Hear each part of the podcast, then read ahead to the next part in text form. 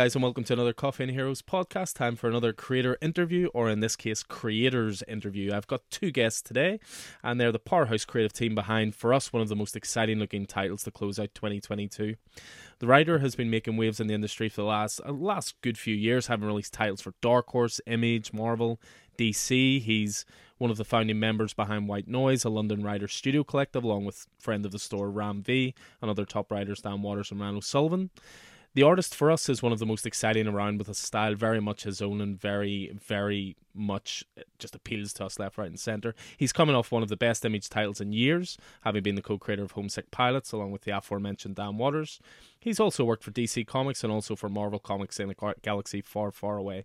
Uh, the writer is Alex Paknadel, the artist is Caspar Wijngaard, and that exciting upcoming title that you're all going to be wanting to put on your pull list is All Against All from Image Comics. So, welcome to the show, gentlemen. Thanks for coming on, first of all, Alex.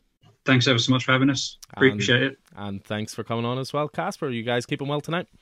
Uh, yeah, thank you. Thanks for having us. Yeah, all good, thank you. Well, it's absolute pleasure. You know, thanks for coming on. As I say, I mean, you know, the first question has to be when we're you know doing this kind of interview is is is why comics? You know, what what made you guys want to pursue the medium? Is it a case of being a lifelong reader? Is it the freedom to create compared to other more budget orientated mediums? I mean, why don't we start with yourself, Alex? What drew you to comics? I was kind of blooded into it, really. I mean, I'm second generation, really. Um, I mean, my my my, my dad um, used to he collected, I think, from sort of 1970 to the early 80s. Uh, I, I I killed I killed his collection because he had to pay for me instead of comics, but he had a good he had a good run and it was I, I, think it was the fact that he sort of took care of them did for me in a sense because he like he taught me to read with kind of Marvel Treasury editions, right? So I'd sort of be sat there at sort of you know three four years old, sat sat on his lap with you know Howard the Duck or whatever, and you know the old there were these kind of pocket books that were the old sort of Kirby Ditko stuff. And so yeah, that was how I was taught to read. But he had the you know the really good you know not not the Kirby you know he had the the original stuff you know the original American American editions in this sort of forbidden cabinet of mystery that I was always forbidden from entering. And of course, it was forbidden fruit. So I had to get in on that. So yeah, I used to sort of break in and sort of read Claremont Byrne X Men, Neal Adams Avengers, you know, Jim Starlin, you know, Avengers, and yeah, I was hooked. Nice, nice. And and how about yourself, Caspar? Have you always been a, a keen artist, and do you find comics is the best place maybe to express that creativity? Yeah, I mean, I like to tell stories. So, I mean, and I, and I also like to draw. Um, I wasn't really sure that I was going to end up in comics. I'd always drawn comics from a young age, but it definitely, I don't think it was ever, I don't know, it's weird. Sometimes I wanted to work in comics, sometimes I wanted to work in movies, other times I wanted to work in video games. It was like, it bounced around quite a lot on depending on what I was feeling. I had some interest in comics when I was doing portfolio reviews and I was just showing my work off, it seemed that sequential seemed to resonate. Like my work, my sequential work was seen, you know, like people seemed to like it, which uh, like it, it, it, infused me to like do more. You know, like the, people's reaction to it made me think, oh, you know, this could be something that I could possibly do if people like my sequential work. Um, so I just pursued it for a bit did some work on the indie, work with some indie publishers, continue to go like to cons like Thought Bubble and stuff like that, and attend the portfolio reviews that you would do. You know, like they would either like Marvel and DC and Image would come basically, and yeah, it was you know I, I had a chance to meet with some some of the best editors in the in the industry through that, and just their reaction to kind of like you know there was a possibility that I could get work was was like all the motivation I needed. Really, I kind of really knuckled down after that point because like because they like I wasn't sure if I ever could, but the fact that they showed an interest in my work was enough for me to think like, oh, this could actually be something that I could actually do. Like this is, you know, like part of a job interview in a way. So I just from there, I just you know like that's from where I chose that like I, I'm going to try and pursue this as a as a career. Uh, like again, I didn't know if it was ever going to work, but like thankfully it did. And then what was that first big break for you uh, in getting into industry? Why don't you go first this time, Caspar? Well, Limbo, like my first image book with Dan Watters from 2015. We pitched that at Thought Bubble in 2014, I believe. Oh, it would have been. It was a year, exactly a year almost before the, the book was launched. and we pitched that to Eric Stephenson, the publisher at Image, and uh, yeah, that was it really. Like we knew that uh, they, we knew Eric was going to be there because I met with Eric the year before, and I just had a portfolio review with him anyway, and he said like, oh, you know, like you should try and well, do a book, you know, you should try and pitch something. So like I didn't, I didn't, that was, I didn't take that as an invitation, but like I just thought like, oh, you know, like he thinks that I should d- do something. So I spoke to Dan, who we I was working with Dan at the time, and I said like we should just put some, we should just come up with a a story. Like I had some ideas for a story that I wanted to do personally. Dan had an ideas for a story that he wanted to do personally. We kind of meshed the two together. That's kind of why Limbo is kind of like a, a you know, like it's like this like smorgasbord of genres, and we kind of just like meshed the two concepts that we had together, like things that we wanted to do, because it it was more of a portfolio piece for us, like to get into the industry than just being like, this is going to be the first great thing that we ever do. We wanted to show all the things that we were passionate about in one book and like the things that we thought us, you know, like our, our strengths that we were strong at basically. And we, was like the book's kind of random, but like it's also kind of like uh, an exercise in like what what myself and Dan were interested in doing and what we were comfortable in doing and how we could execute it basically in a book instead of just doing something that we thought would sell we just used it as a as a giant portfolio as this kind of like 160 page portfolio of our work basically because it changed like every issue is different from the last one pretty much. So um i mean like the book was well received anyway like people really liked the book. We didn't expect it to be as well received as it was because again we, we knew it was kind of just a book for ourselves but it helped in a way that public you know like publishers had seen it. You know like dan got work at dc almost immediately off the back of that book and I went on to do some other work it on some work for hire stuff, which eventually ended up getting me. Uh, I know I did another book at Image with Si Spurrier, but then from there, you know, like I wouldn't have met Si or any of those other creators if it wasn't for that, you know, having that book out at Image. Because uh, I wouldn't have felt comfortable enough to talk to anyone if I hadn't had something to show, you know um, as it is in comics. But yeah, uh, Limbo. Sorry, a bit of a tangent there. no, not at all. I mean, it's it's really interesting. There's there's so many guys we chat to, and they, they talk about Eric Stephenson being this you know great guy who's always willing to take a chance on new creators. And mm. I suppose I suppose part of that for Limbo for you was just proving that you could execute it. You know, it's one thing pitching something to a publisher and saying. I can draw these 160 pages and we can produce this content, but it's another thing just executing it and showing that obviously you can be relied upon to do that. Uh, yeah, I mean, myself and Dan had done like a comic book before, like a Kickstarter comic book with another publisher, like an indie publisher, that we were able to show to him to show that like we could, you know, we we we've done comics before. It wasn't just the um oh you know like please invest everything in us like we'd done small amounts of comic work before but nothing to this scale basically again with image it's like unless we didn't do the work, there was there's no one pushing us to do the work. Like they offered us the book, and then it's kind of in your hands. So if we didn't make the book, then they're not going to solicit it until we do three issues. So unless we make those three issues, the book's never going to exist. So it was in our hands from that point on to actually do the book. You know, and Eric would check in every now and again just to see how production on the book was coming. But you know, they're quite hands off with stuff like that. So it's it's really down to myself and Dan to make the book, which, you know, it took us about myself. We were both working at the time, so I was working on Limbo in in the evenings and and when I could. So it, took us, I'd say, about six six or seven months to get those first three issues done, and then by that point we had to solicit it, and then, uh, you know, I had a break. Um, to you know, I had a bit more time to finish those last three issues while the series was running out basically. But then from that point on you know the book came out and, and i was getting offers from from real editors when the when the first issue started to come out for actual work like while the series was still running which was amazing. Like it was exciting. Like it was like it was hard work to make the book. And and you know like a lot of people will say like uh oh you got really lucky with limbo you know that that that and it was and and like yeah we were like really grateful that it got picked up but it was a it was a it was a lot of work for myself and Dan to make that book, like outside of everything else that we were doing, and it, it, and and I, I believe it's paid off, like definitely. But again, it was like a lot of people. I, I can understand why it would put a lot of people off knowing that you would have to make this book for free, essentially, like this 160 page book that we made. in your own free time as a gamble on whether or not you're going to make it in the industry. But like myself and Dan, you know, we were really passionate about doing this. Like I found someone that was just as passionate as me to make this content, basically, or make this book. And, and knowing the image we're going to push it, like knowing that eventually image we're going to publish it if we made those three issues was such a such a big deal for both of us. You know, like I remember just like getting that email to say that the book was going to be published by Image and just like running around the block, you know, for like an hour, just like just to kind of like process it all. I was so excited. I was like, Jesus Christ, you know. And Dan phoned me up and he was like, Did you read the email?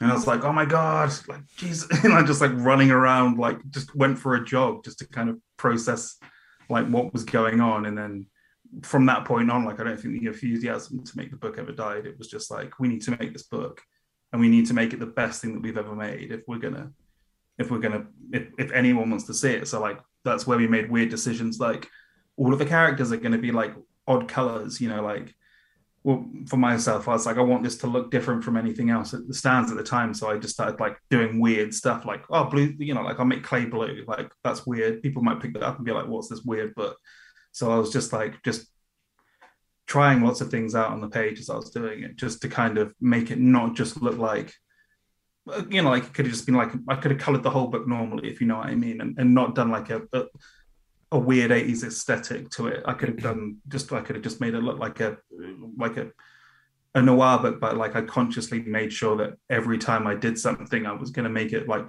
quite bizarre because I was really adamant that I wanted this thing to kind of just feel different, if you know what I mean. Um, and I've kind of toned that back a lot now, I think. I don't do anything like that now because you know it is kind of like Marmite, but uh, but for making a book for ourselves and, and being and like enjoying it as well. Like if you're making a book for free, like if you're making a book by yourself, and it's your own thing, you're going to want to entertain yourself. You don't want it to get boring. So it was just that thing where we were changing things on the fly to make it interesting to make. Because I never wanted to get on a page and think like this is a job now. I don't want to draw this it was always supposed to be fun. So we always made the we always made sure that Limbo was a fun book to make for the five issues that we did it. Yeah, I mean, it, it, it just sounds like some people were confusing luck with hard work, dedication, creativity, and drive. But uh, some people call it luck. Some people say it's a determination to succeed. So, then how about yourself, Alex? Well, well, I, I, I doing my research and going into your work and so forth, I, you know, I've seen that you worked for a lot of different companies along the way, proving bits and pieces here and there. Was was there one specific moment that it felt like to you that you had broken into the industry and that this was going to be this was going to be you full time moving forward? This is going to sound facetious, but I mean, I still I still don't really feel like I've broken in because breaking in means staying in, right? Um, and like you know, I've I've no intention of going anywhere. Obviously, it's it's my chosen medium. I I love it dearly, but it's it's difficult to get established, right? I mean, you're um, right in the Batsmans, and you're saying you've not broken in. No, no, no. But, but that's, that's, the thing. That, that's the thing. That's the thing, though, isn't it? Is, is it um, Stop downplaying um, it. No, it's not that. I, I, I, think it's just you know you're kind of you're, you're conditioned, aren't you? I think to sort of think that like it's it, it's funny. I was talking to Christian Ward about this. Like there are these there are these thresholds that you know you think okay, well, like once I'm past that, I'm safe. Once I'm past that, I'm safe. Once I'm past that, I'm safe. And it's never really you never actually feel like you know you're you, you made it to the life raft. You always feel like you're paddling towards the life raft. I mean, all I know is like I'm just very comfortable making the books that I'm making but in terms of like i mean how you know how it all kind of i mean my my my sort of breaking in story i think is almost the kind of um it's almost sort of diametrically opposed to how dan and casp broke in. I mean I, I'm, I'm always very kind of open about it because i think particularly if you know aspiring creators you know because i know that they pay attention to these kind of things and it's not everyone wants to kind of mythologize. I mean i'm not i mean caspar hasn't obviously that's exactly what happened but you know to an extent, people want to kind of mythologize their own kind of uh, experience and make it like a race progress. But I mean, I, I always kind of put my hands up. I mean, I, I got in because not to put too fine, but don't get wrong, I could do the work, but I'm friends with Andy Diggle.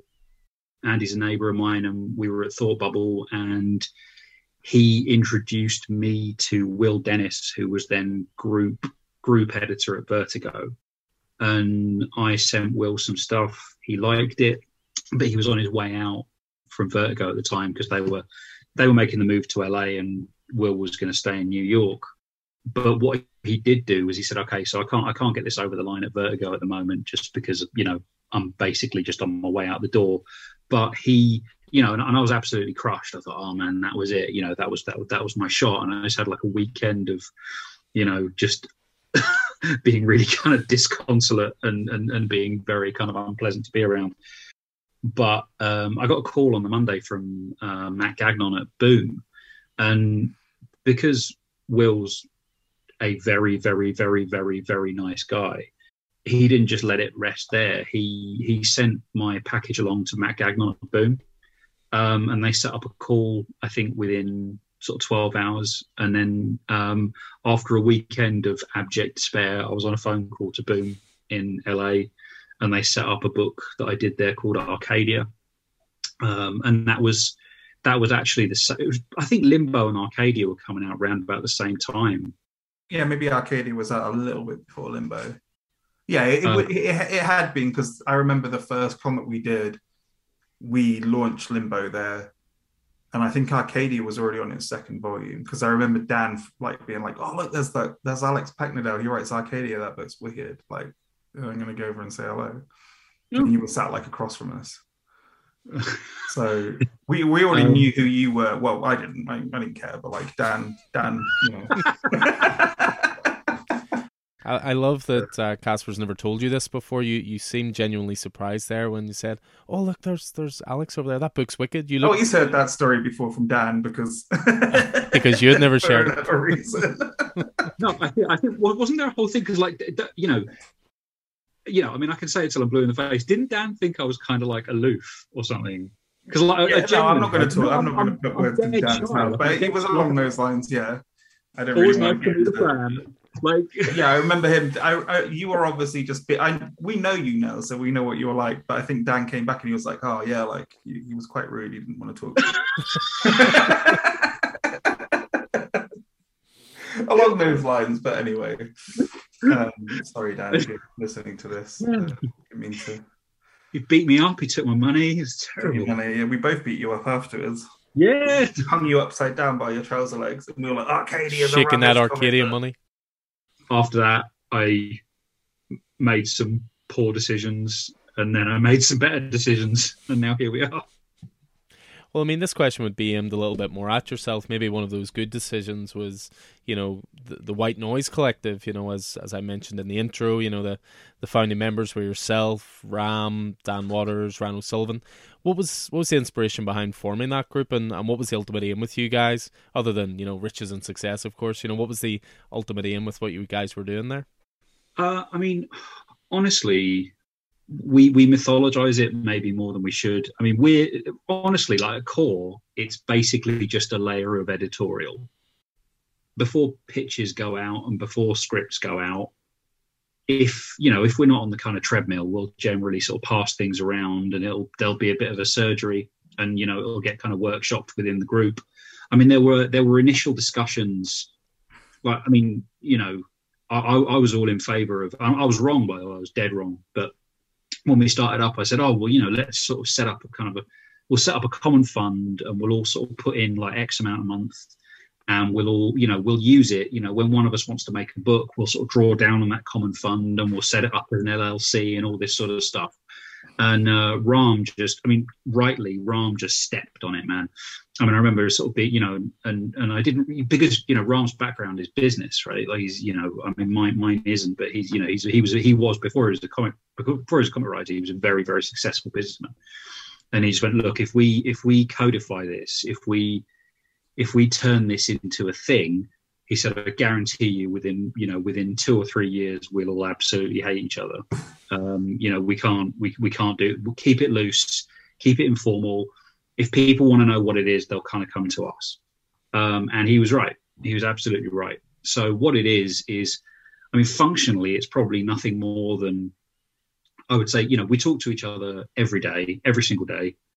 What it is is it's just a resource, right? So I can and have call Dan, Ryan, um, or Ram, uh, you know, let's you know I'm, do, I'm doing an eye bleeder, you know, and I need help, and I call them at two o'clock in the morning, they'll pick up the phone, and reciprocally, I will pick up the phone as well. Come hell or you know, basically, unless one of us is dying, that's the deal. Is you you basically have to you have to just drop everything and do it.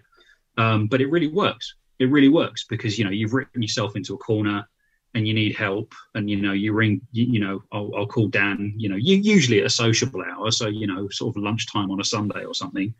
And you know i'll dig him out of a hole and then he'll dig me out of a hole um, or it'll be a bit more kind of additive than that. But it just it's that it's that extra it's that extra layer of help that just kind of gets you over the line. You know i think we've all got our own very distinct voices but and we've all got stuff that we're really good at i mean like you know Ryan, I think, is formally is kind of breathtaking. You know, the kind of stuff that he kind of thinks about, and in, in terms of how he sort of, um, you know, what he does with kind of page real estate.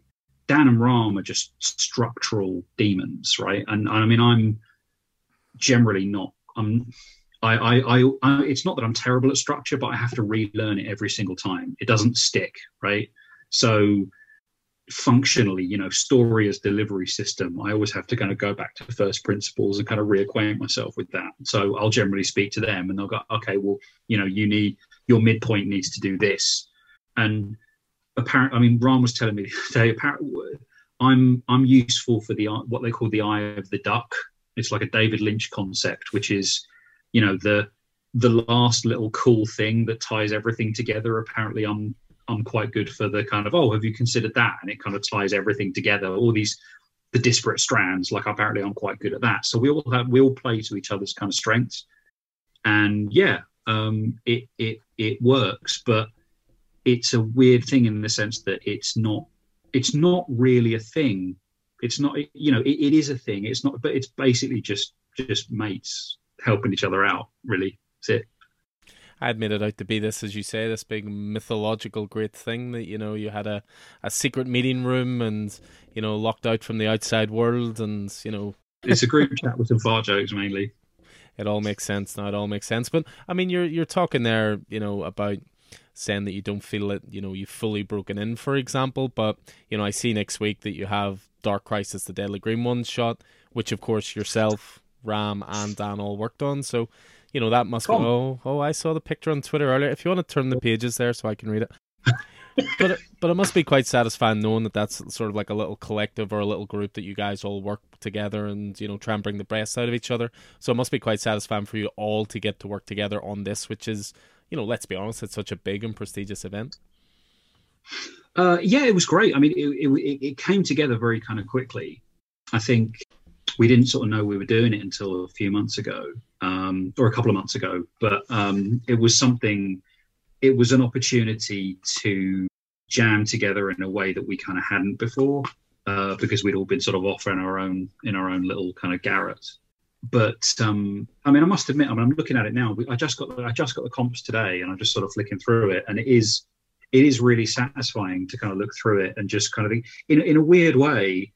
I mean, I've worked with Dan before a lot, but it's the first time it's been sort of truly, you know, not rather than sort of I go away and do my bit. It's the first time it's ever really kind of, you know, we've had one witch's cauldron that we've been sort of stirring together. And it's quite gratifying to sort of do it, as you say, like it's quite gratifying to do it at Detective Comics Comics because, you know, it's a very sort of, it's a huge kind of platform to be doing it. It's not just, I mean, I wasn't, I wasn't before, but you know, it, it, it, for the first time we do this to not sort of be doing it in, you know, in in your shed, to be doing it, you know, on this scale, yeah, is great. It's it's it's it's and it's nice to be trusted with that as well.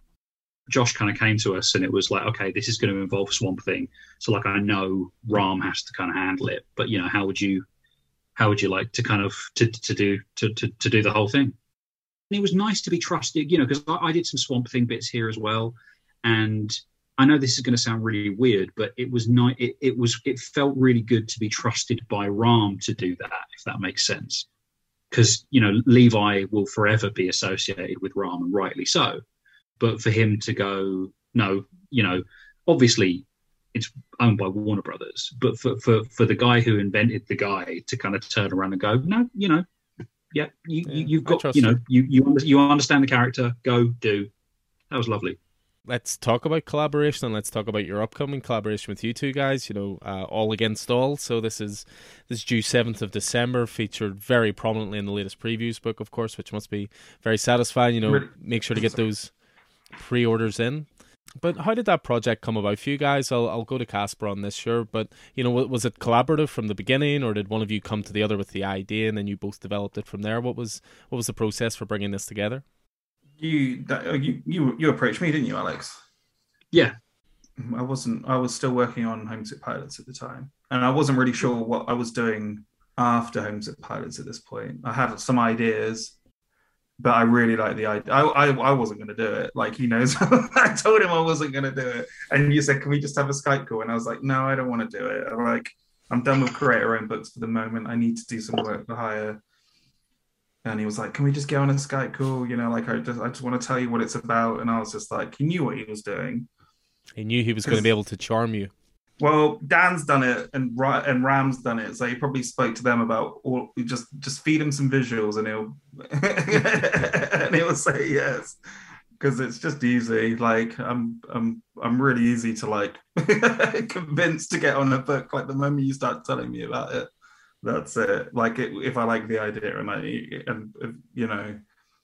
I just started, oh, you know, we could do this and we could do that. And I'm like, what am I doing? I'm not even drawing this book. Like, why am I helping you like come up with stuff with it? And then like the more I was speaking about it, I was like, "God, I'm gonna have to do this now.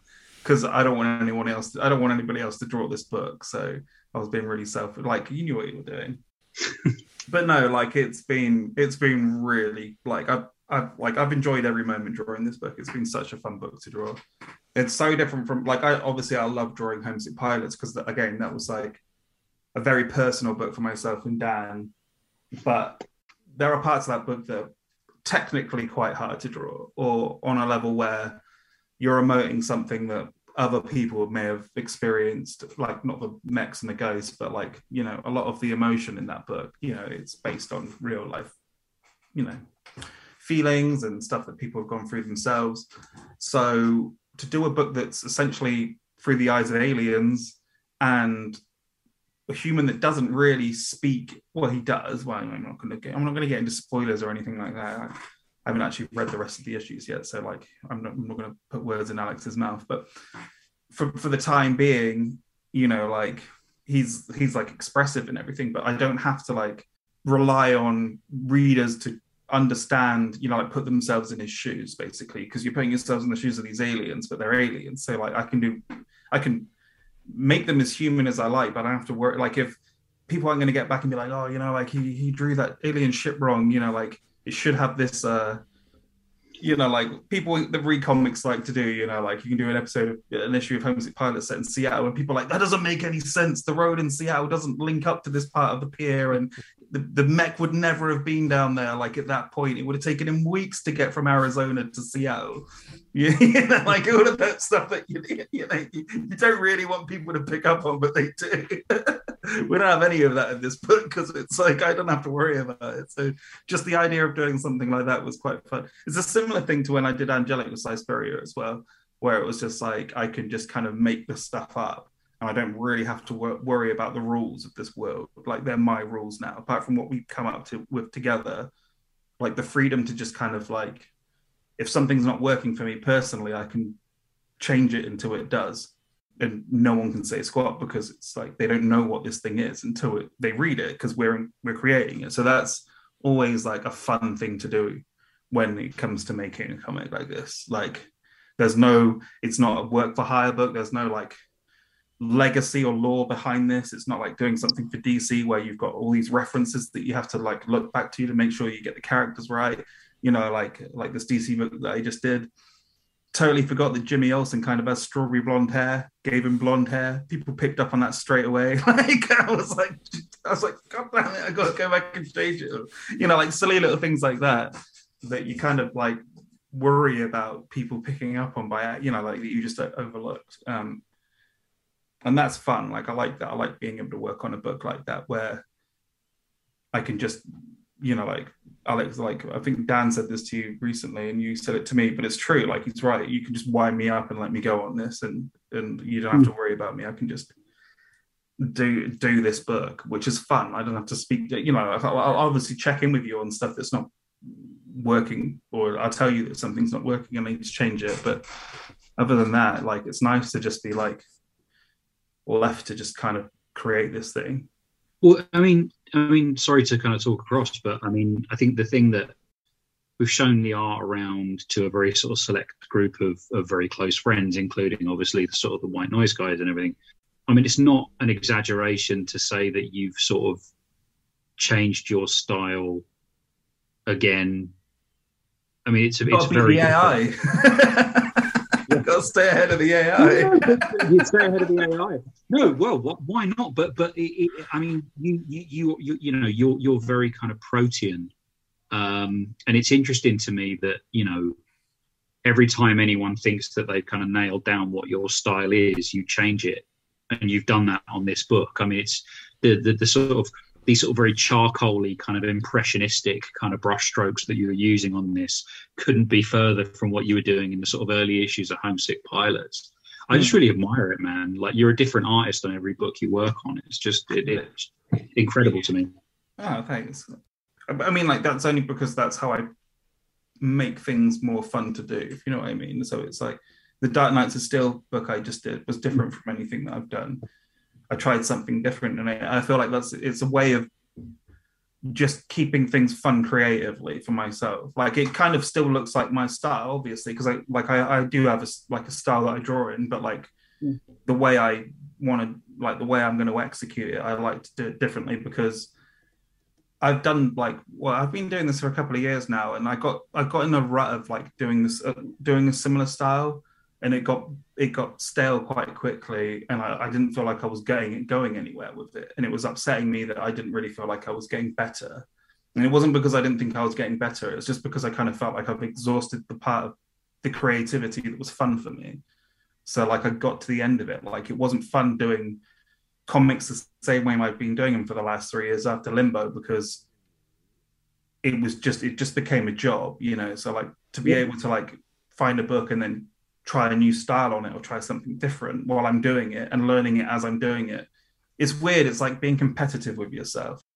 I get, I, I get a lot out of like setting a goal for myself on a book and seeing if I can reach it or or creatively. Like I'll see a stuff, you know, something that I want to try and and it takes me a while to get there. Like, it, but like I'll, I'll get there eventually. So like the first pages of home, you know, like homesick pilots or like all of it, all against all like may look different from the end result of the book, but like by that point, I probably feel like I've got there. Like once I've got into that bit, and I'm, you know, like it just becomes really fun. Like I'm really happy that I got to that point. But like getting there is fun as well because like I get pumped when I like draw a like if I'm drawing like panels for like uh, for all against all, I'm enjoying it because I'm seeing something in my head that I want it to look like, and I'm drawing it, and it's and it's it's getting there. Like so, like that's getting me like excited to draw more because like I feel like eventually I'm going to get to that point of the book where is where I want it to be. Um, yeah. You know, like, and I had that with Homesick Pilots as well. Like, I wanted Homesick Pilots to feel like quite fast and kinetic. You know, like like a manga.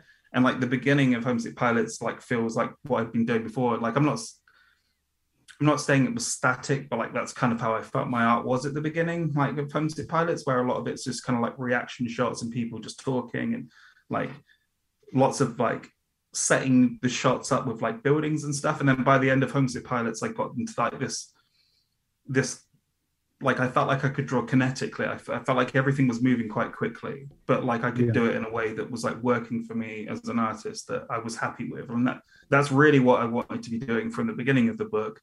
But I wasn't confident yet to do it. But as I was like slowly building through the 15 issues that we did on that, um, by the end, I felt like I'd hit that point of where I wanted to be.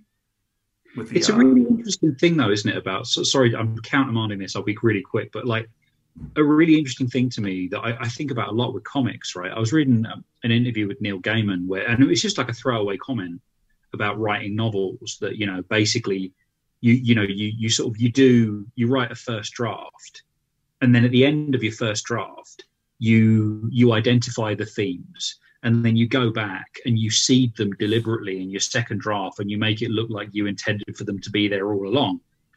Now, comics is it's more like a newspaper, right? It's a bullpen. It's it's choppy, right?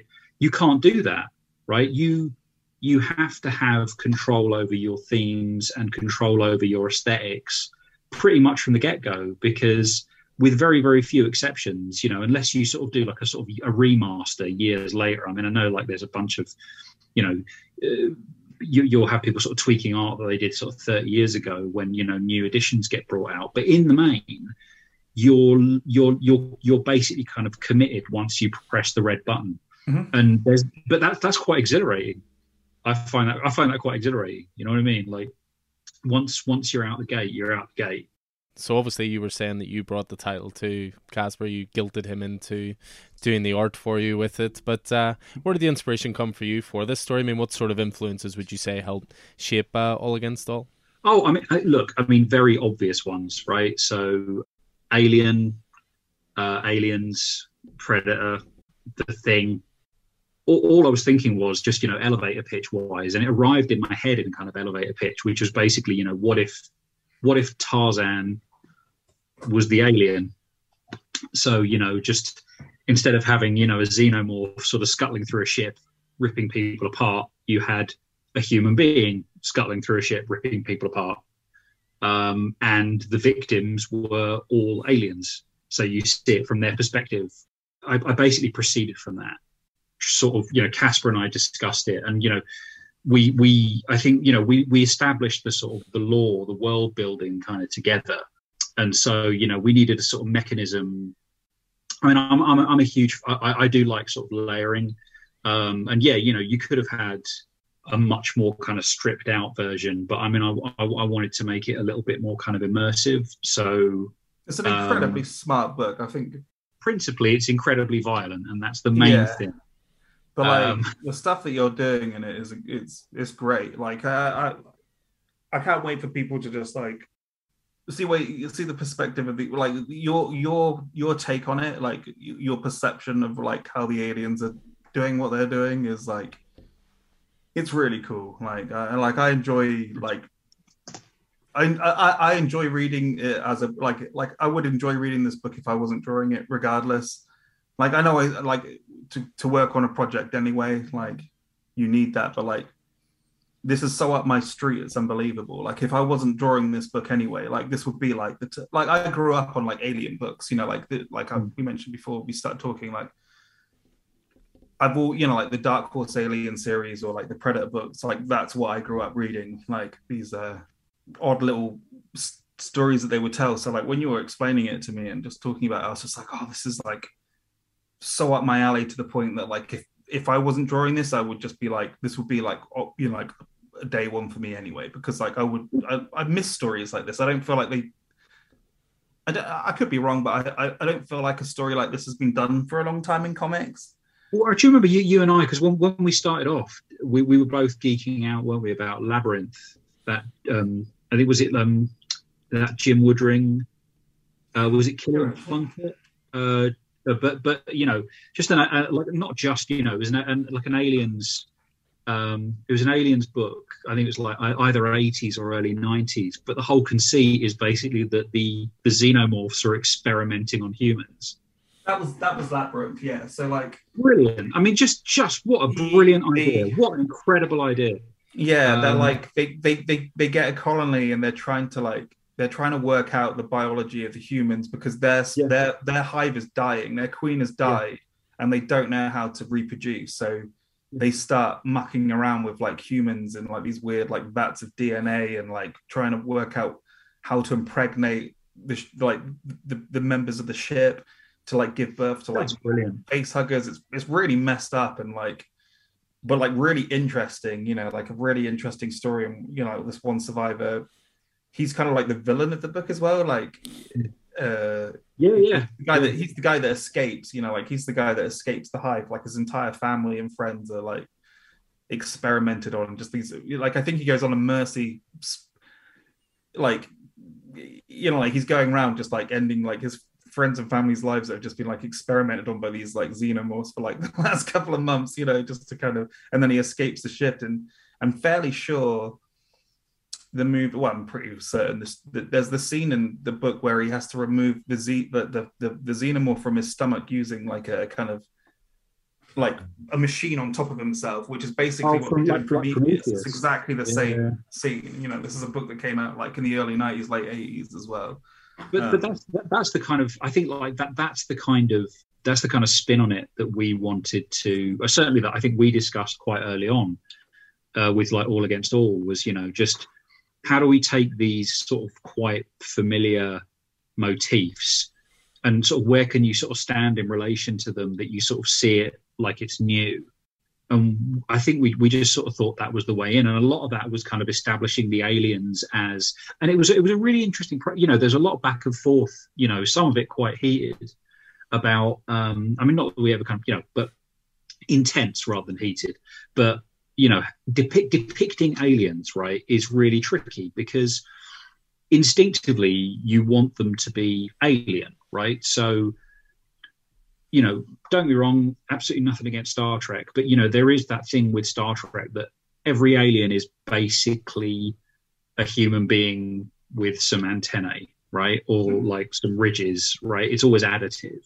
The problem with that is you can sell that and it's great and if it's well written, you'd never you'd never know.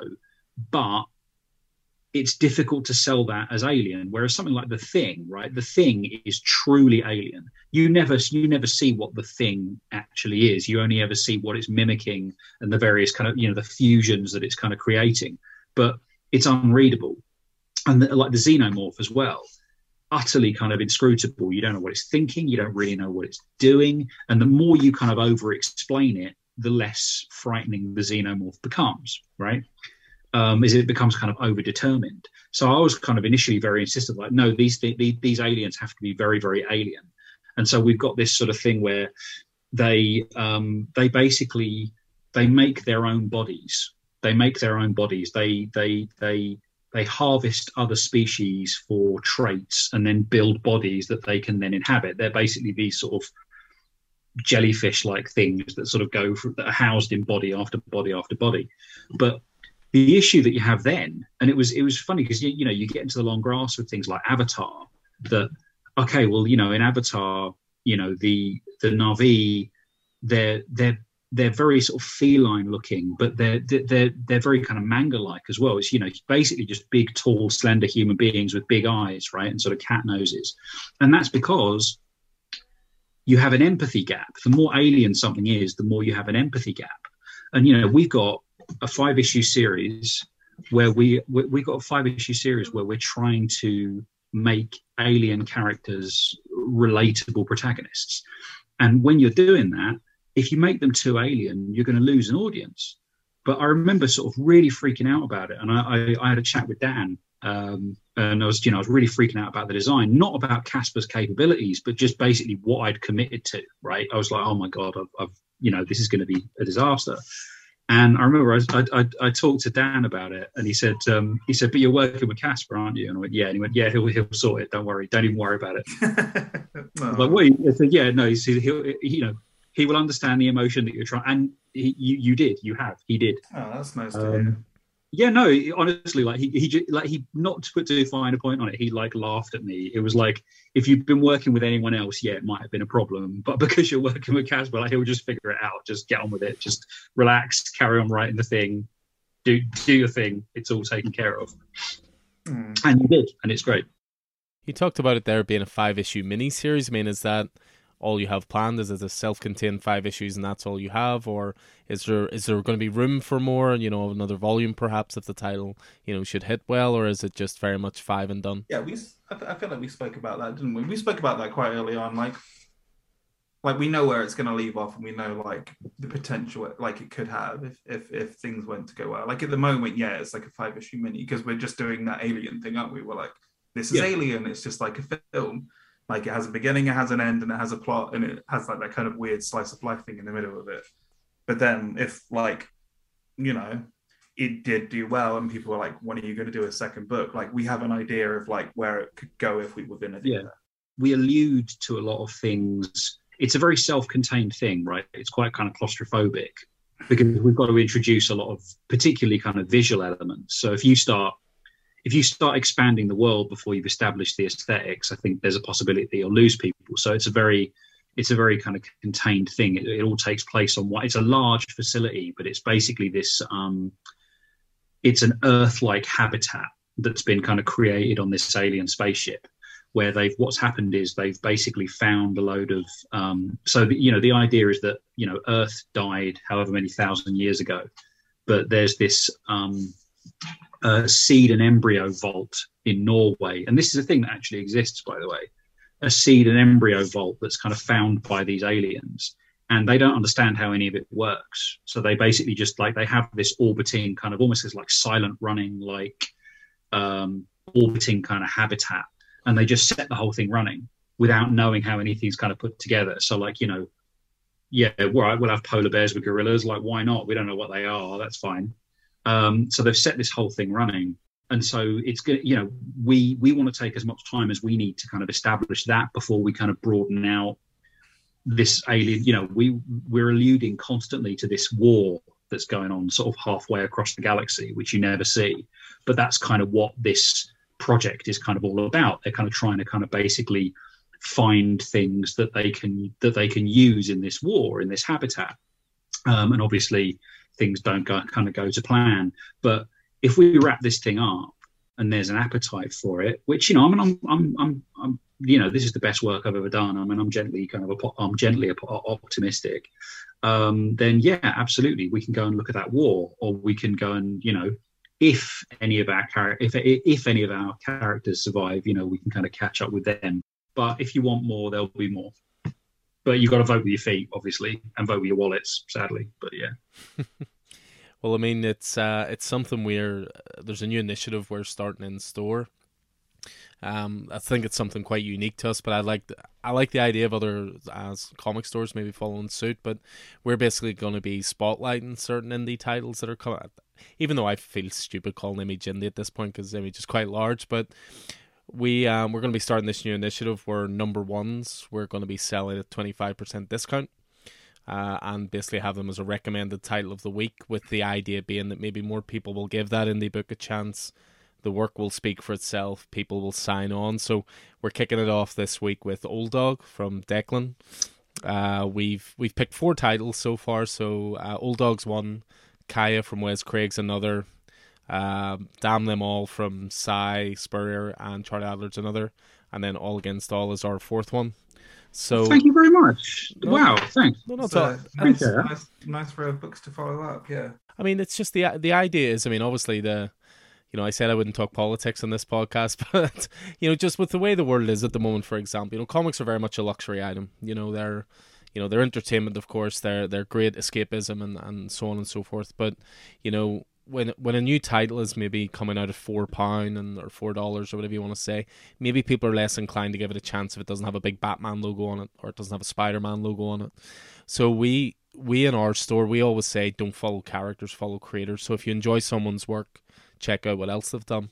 But I just like the idea of this initiative. We'll order big on the number ones do them at a discounted rate. I mean, it's almost cost price for us, but it's with the idea that people will enjoy them, and then hopefully, you know, there's not that big massive tail off from number one to number two, sort of thing. So uh, we'll be announcing that later, um, hopefully tonight. So you can keep an eye out for that. But Awesome. Thank you so much. No, no, it's all. Yeah, thank you. We we we spotlight basically work of creators whose work we enjoy. Simple as that. It's it's work we would stand behind, you know. And I the preview pages for this look insane. So and and you mentioned the thing, my third probably my top three movies of all time. So, but yeah, I mean, we're we're we're talking about all against all. I mean, it's it's going to be at Image Comics. Was Image always the home for this, or obviously you have strong contacts with Boom and things like that, or was it always going to be about Image Comics? It, it, it's um, it, I mean, it's an imp, it's an imprint called Syzygy, uh, which is being run by Chris Ryall, um, late of IDW. So I, I mean, I was I was just sort of talking to Chris about potential projects before Image kind of even came up, um, I, I, was just spitballing with him, um, and then he told me what what his deal was at Image, and would we like to go through them? yeah, because it's it, it, it's a similar arrangement, I suppose, to sort of you know Shadowline or Skybound. Uh, we're in that sort of corner of Image, rather than sort of going through Image Central. But I mean, by the way, I mean, but just to just I mean, Image Central are giving us a lot of help as well. Um, they're really kind of supportive of the book in a way that.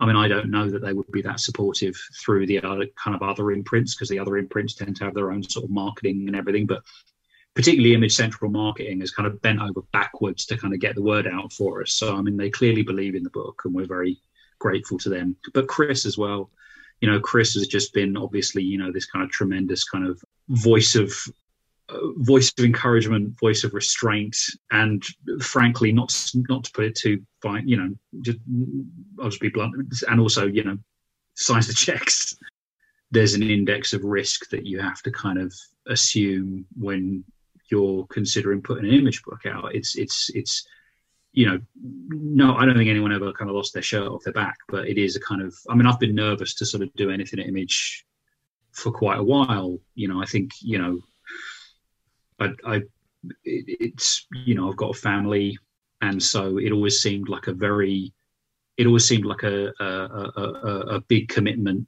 to ask of my family because obviously you know it's it's not the kind of thing where I can expect people to do it for free.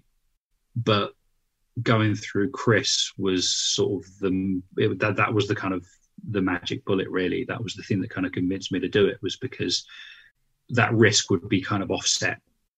I've always wanted to work with them, but it's the kind of thing where okay, I'm not, I'm, I'm, I can, you know, I have put some of my own money into this, um, and you know, I mean, I don't want to kind of get into the long grass too much, but you know, Caspar's made substantial kind of commitments to get this book sort of across the line as well, but it hasn't been, it, it hasn't, you know, we're not completely exposed.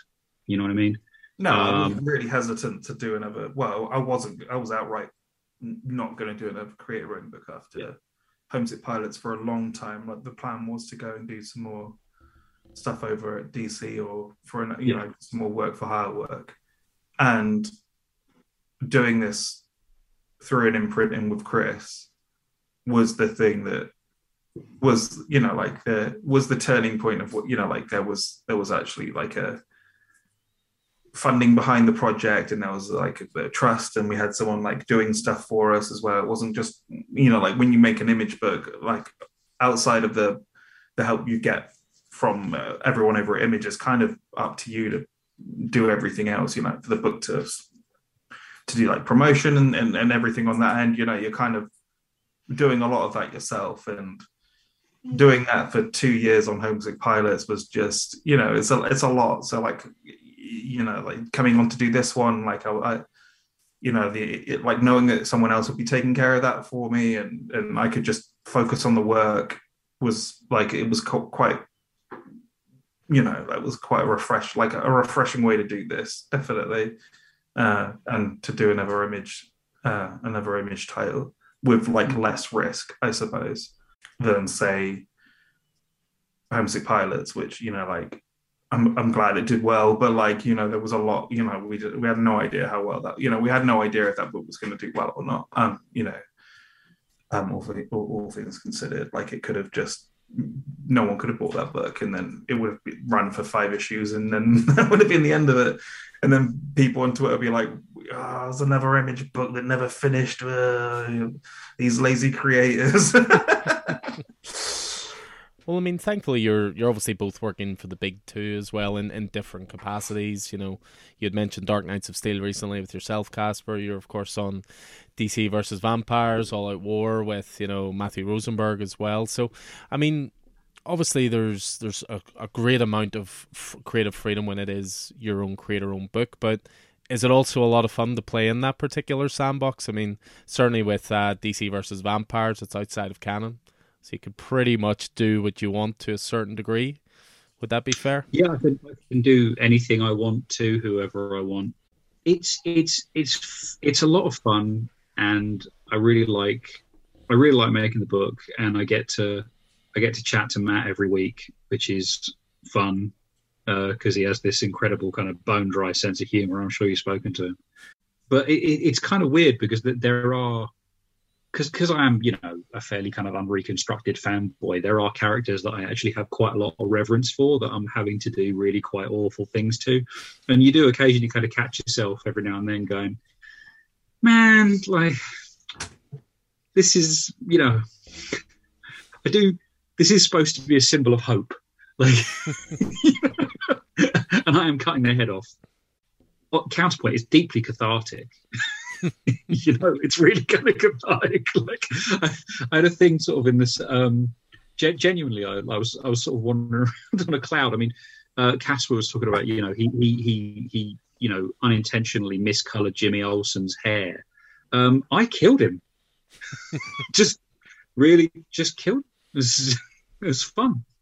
I guess it, it, with the Dark Knights of Steel stuff as well, it's a similar thing where it's like it's its own world as well. So I didn't have that many there were things that I had to follow, but they weren't like again like Jimmy Olsen's hair probably wasn't a deal breaker because it's not really Jimmy Olsen. It's a different Jimmy Olsen as far as I can tell. Um, so yeah, similar thing. A lot of the characters that were introduced in that issue that I'd done, uh, Oswald Cobblepot, uh, Penguin, and Riddler, and uh, Two Face, and Killer Croc, Man Bat hadn't been in that universe yet, so I got to create all of those, or at least the younger versions of them um, for the script.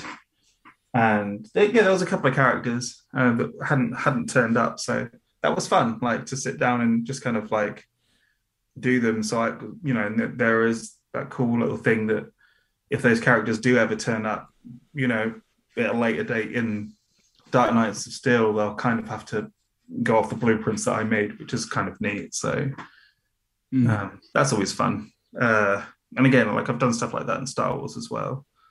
You know, where you get to come up with like little characters in Aphra or something that may turn up in different issues and stuff. Definitely had that with the thing that I, I me and Si Spurrier did a Doctor Aphra annual where we just created like you know monster hunters basically they hadn't appeared in anything before and it was just Si was like I want to make these two characters like I've come up with them be like we'll you know like we'll we'll create them together like you design them we'll get it approved through LucasArts and we'll make a like a well hopefully we can make a comic book about them so we did we we made this like 32 page comic book about these two characters that like had never been in anything before uh, and Dr. Aphra turns up for like five minutes at the end. She sends him on a mission. But the cool thing about that was then you know, those two characters were part of the Aphra timeline, so they just kept turning up, you know, like and different artists were drawing them, you know, so that was kind of cool to see them like turning up in like different stories and stuff, drawn by like different artists and stuff.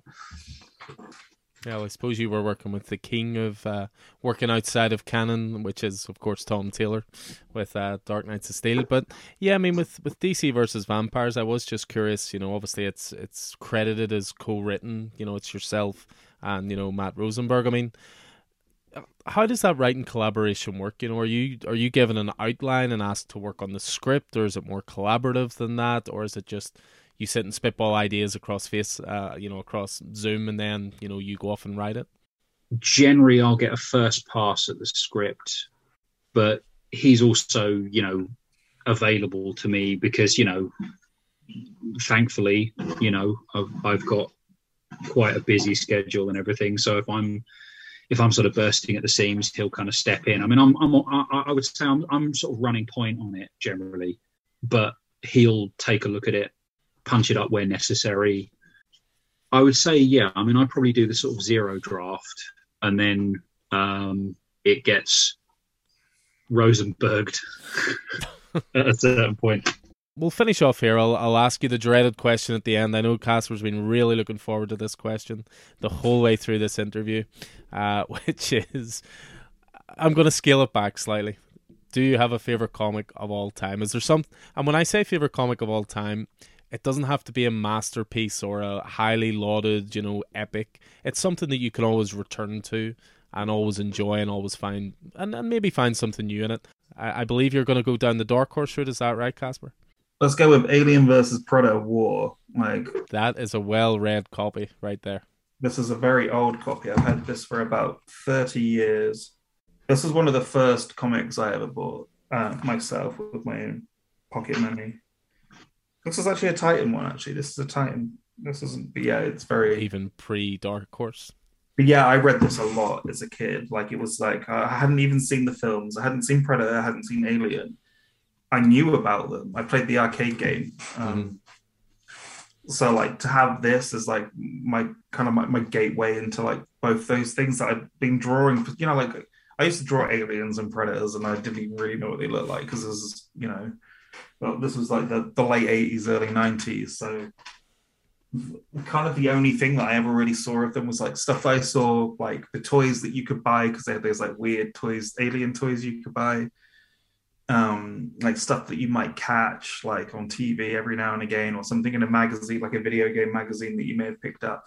But yeah, like that was like the first piece of. um I mean, this is very relevant to what we're doing right now as well. But like the very first kind of like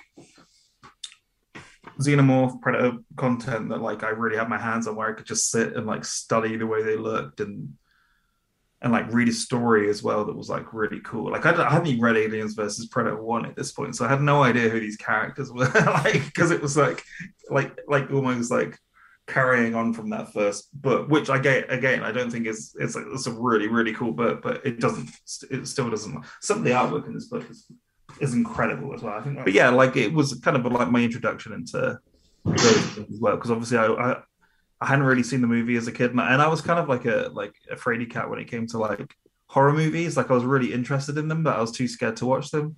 So like the comics were kind of like that kind of happy medium where I could just like enjoy the content but not be too scared by it. Like there was some like pretty scary visuals in some of those comics, but like not scary enough that like you know if I was like eight years old or something, it was gonna yeah, it was gonna bother me. But like yeah, it was kind of a it was a good introduction. I think the Ninja Turtles were what I was reading first, basically. Like I like read the Ninja Turtles comics because I was really into Ninja Turtles as a kid, and then kind of moved on from there. And I read a lot of manga as well, um, growing up. So it was like I was really just I wasn't really into superhero stuff. Like I like obviously I knew superhero comics, but I wasn't going out of my way like to buy like Batman or Superman or anything like that. Like the, the first Batman book I actually owned was Batman versus Alien. So like he puts the armor on in issue three. That armor was the I, I, remember thinking that armor was the coolest thing I'd ever seen. Is that you're thinking of Batman versus Predator, right?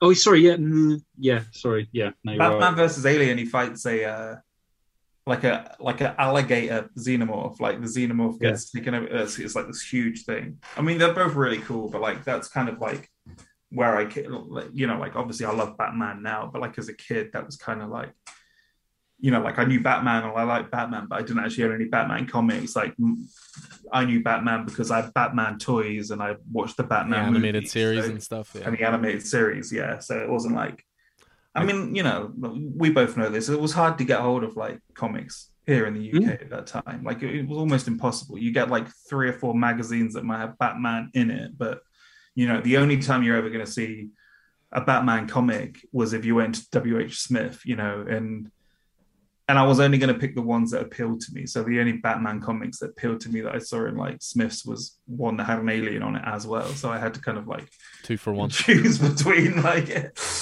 you know an all out Batman story that I may or may not like, or one that has like the Predator. so I knew which one I was going for. You know, this is around the time of like RoboCop versus Terminator. Like again, I'd seen Terminator as a kid because, like, well, at least Terminator Two because that was such a big deal when it came out. But I'd never seen RoboCop. But again, like my introduction to RoboCop was RoboCop versus Terminator, which is again a cool comic. Like and a cool video game. Frank, Frank, Frank, Miller and Walt yeah. Simonson. It's absolutely yeah. beautiful. It's a beautiful yeah. book. So after that um, exceptional choice uh, of Alien Predator War, what what choice have you got for us, Alex? Can I have a couple? You choose. You chat away. Three. How, how many's a couple? Right. Are you about to pull like a stack of ten books out and go? Well, no, no, no. Okay, so I, I have I have found ones that I think were kind of quite pivotal, right? So like, but I think the one that really kind of transformed everything for me, and I read a there was there was a comic there was a comic magazine called Comics World that previewed. Um, I remember in this. I think it might have even been the same issue. They previewed Enigma, which completely rewired my brain. But it was also this. Um, there was a Legends of the Dark Knight two-parter mm-hmm. called uh, Mask. Um, I don't know how well anyone could see that, but it was. Um, yeah, it's great.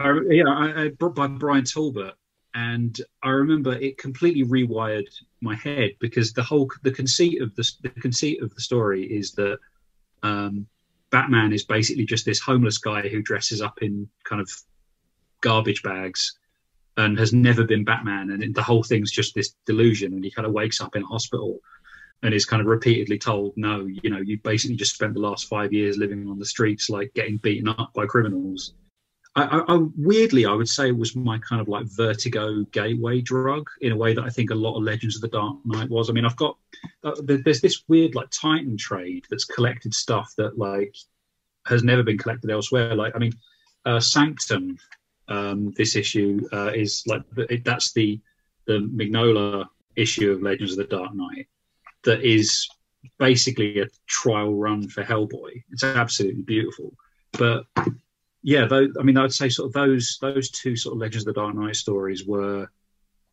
they expanded my kind of perception of what the potential of the medium was, uh, because I was still reading very sort of sunny, very fairly kind of morally kind of unambiguous stuff. But you know, when I started reading that, it was a hop and a skip from kind of Legends of the Dark Knight to kind of yeah to to sort of Enigma, Face, Sandman, Preacher, you know. So that sort of set that whole ball rolling and uh, sort of over on the uh, over on the other side, I can, I can even I can pin down I can I can I, I can pinpoint it to one issue. Uh, this issue of Iron Man. Uh, I don't know how. Um, in the morning, Tony but, Stark will be sober. Is that Demon in a Bottle? It, it, it's a it's a sequel to Demon in the Bottle, uh, but it's um it's just a, a, done in one. And again, I've never read anything like it. This was part of my dad's collection. Uh, I mean, I've I've, seen, I've, subsequently bought it in multiple because it's my my, my favorite done in one issue of anything ever. I just find it kind of incredibly moving. You know, as a sort of not to put too fine a point on it, as a sort of former kind of substance abuser, um, and it's sort of Tony Stark kind of hits rock bottom and sort of has to deliver a baby on the streets of New York in the middle of January and it's just Denny O'Neil being Denny O'Neil um, at his absolute best. Um, and I just think it's sublime and a demonstration of what you can do in the sort of mainstream space. I mean, I still I read it now and I, it still gives me chills. Still gives me chills.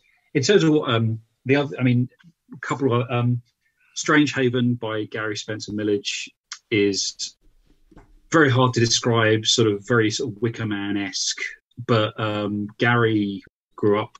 G- Gary lived near me when I was quite young. He did all of this himself, uh, and it's a, it's an incredible it's an, it's an incredible achievement. Um, and he was, I think, you know, he was sort of the guy who proved that it could be done. He was the guy who made sort of comics seem like a sort of viable career for me, I guess. Yeah, an achievable um, goal.